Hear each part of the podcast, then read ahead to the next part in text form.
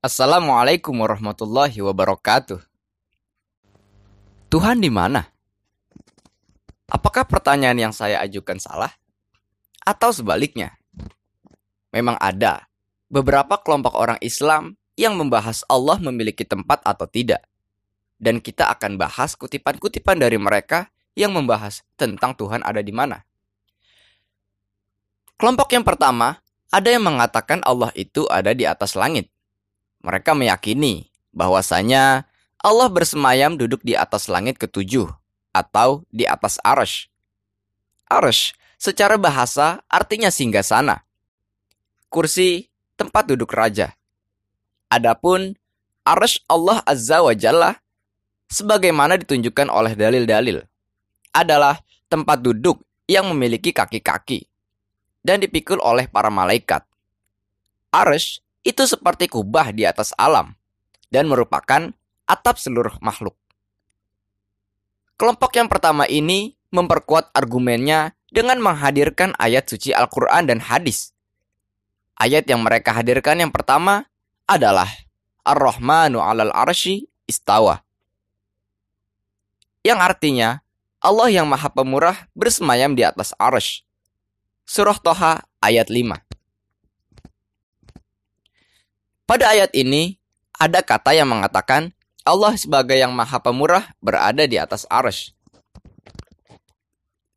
Lalu pada ayat yang senada, juga mereka hadirkan yang berbunyi, Aamintum man fis samai ay yakhsifa bikumul ardo fa tamur. Apakah kamu merasa aman terhadap zat yang di langit, yaitu Allah.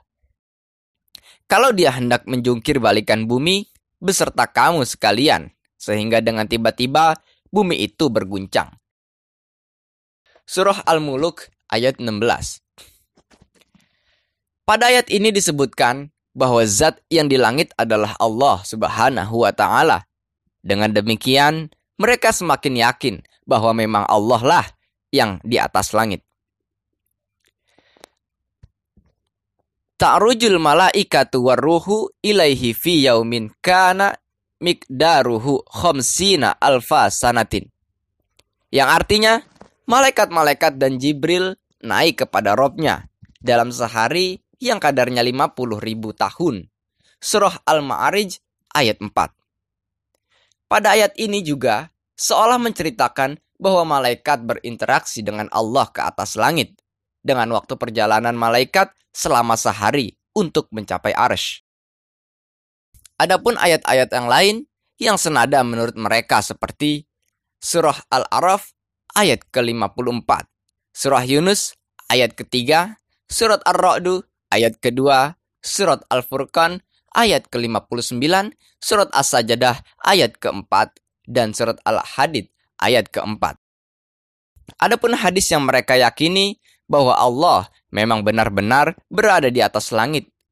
Yang berbunyi, Nabi Shallallahu Alaihi Wasallam pernah bertanya kepada seorang budak, Aina Allah?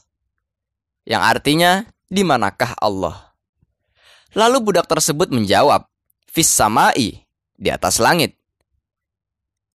Itulah berbagai dalil Al-Quran serta hadis yang mereka hadirkan untuk meyakinkan akidah mereka yang di mana mereka sangat yakin bahwa Allah berada di atas arsh.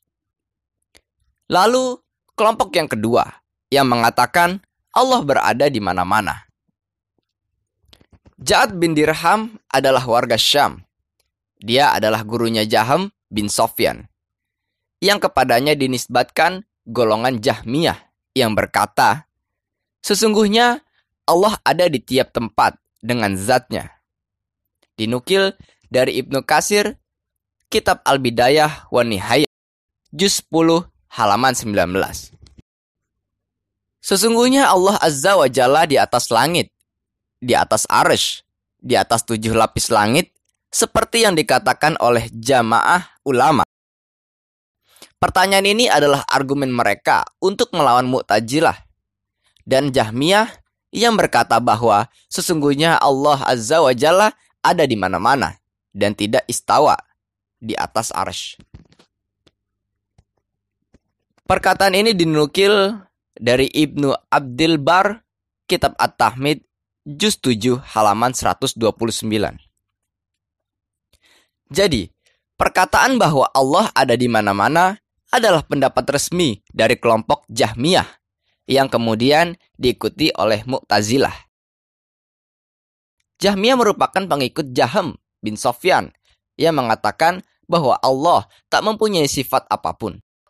Mereka mengatakan itu sebab menolak sifat istawa. Lalu, ada kelompok yang ketiga yang mengatakan Allah bersama kepada yang umum dan yang khusus. Yang kita bahas pertama adalah Allah bersama kepada yang umum. Yaitu Allah Azza wa Jalla bersama seluruh makhluknya dengan ilmunya, perhatiannya, kekuasaannya, pendengarannya penglihatannya, dan lainnya. Dari makna-makna kekuasaan, seperti firmannya, huwa ma'akum aina ma'akuntum, dia Allah bersama kamu di mana saja kamu berada. Surah Al-Hadid ayat keempat. Lalu Allah bersama yang khusus, yaitu Allah bersama sebagian hambanya dengan pertolongannya dan bantuannya. Seperti firman Allah yang berbunyi, Innallaha ma'alladzina taqaw walladzina hum muhsinun.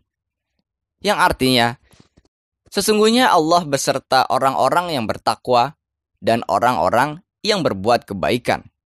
Surah An-Nahl ayat 128. Adapun ayat-ayat Al-Quran yang disangka oleh sebagian orang menunjukkan keberadaan Allah Azza wa Jalla di mana-mana. Seperti ayat yang telah kami sebutkan di atas huwa huwa ma'akum aina ma'akuntum. Dia Allah bersama kamu di mana saja kamu berada. Surah Al-Hadid ayat keempat.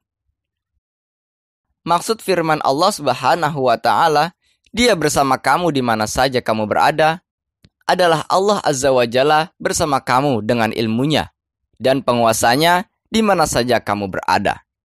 Yaitu kebersamaan Allah Azza wa Jalla yang umum. Dan maksudnya bukanlah zat Allah yang berada di mana-mana bersama makhluknya. Hal ini sangat jelas jika kita perhatikan ayat tersebut secara keseluruhan dan mengikuti penjelasan para ulama salaf.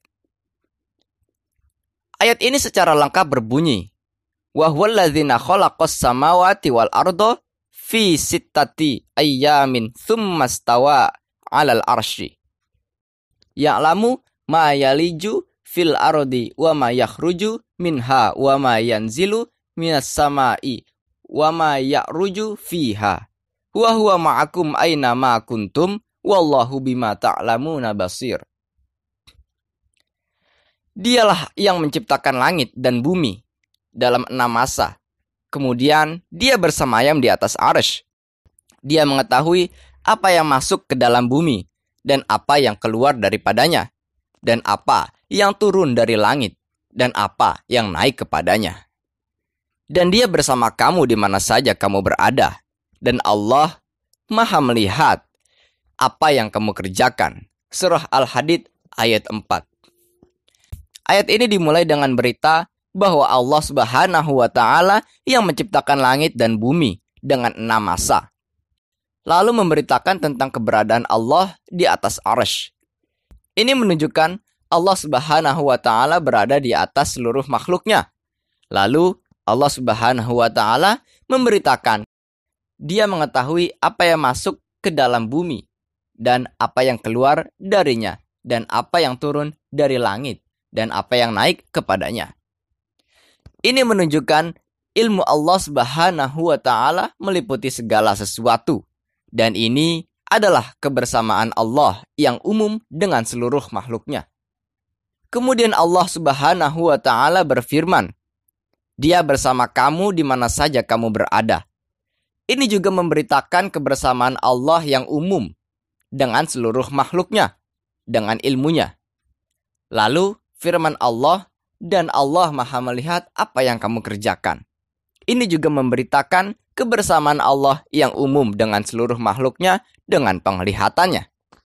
Itulah ketiga kelompok yang mengatakan mengenai keberadaan Allah dengan berbagai argumen serta dalil yang mereka hadirkan. Lalu, yang manakah yang pendapatnya paling mendekati kebenaran?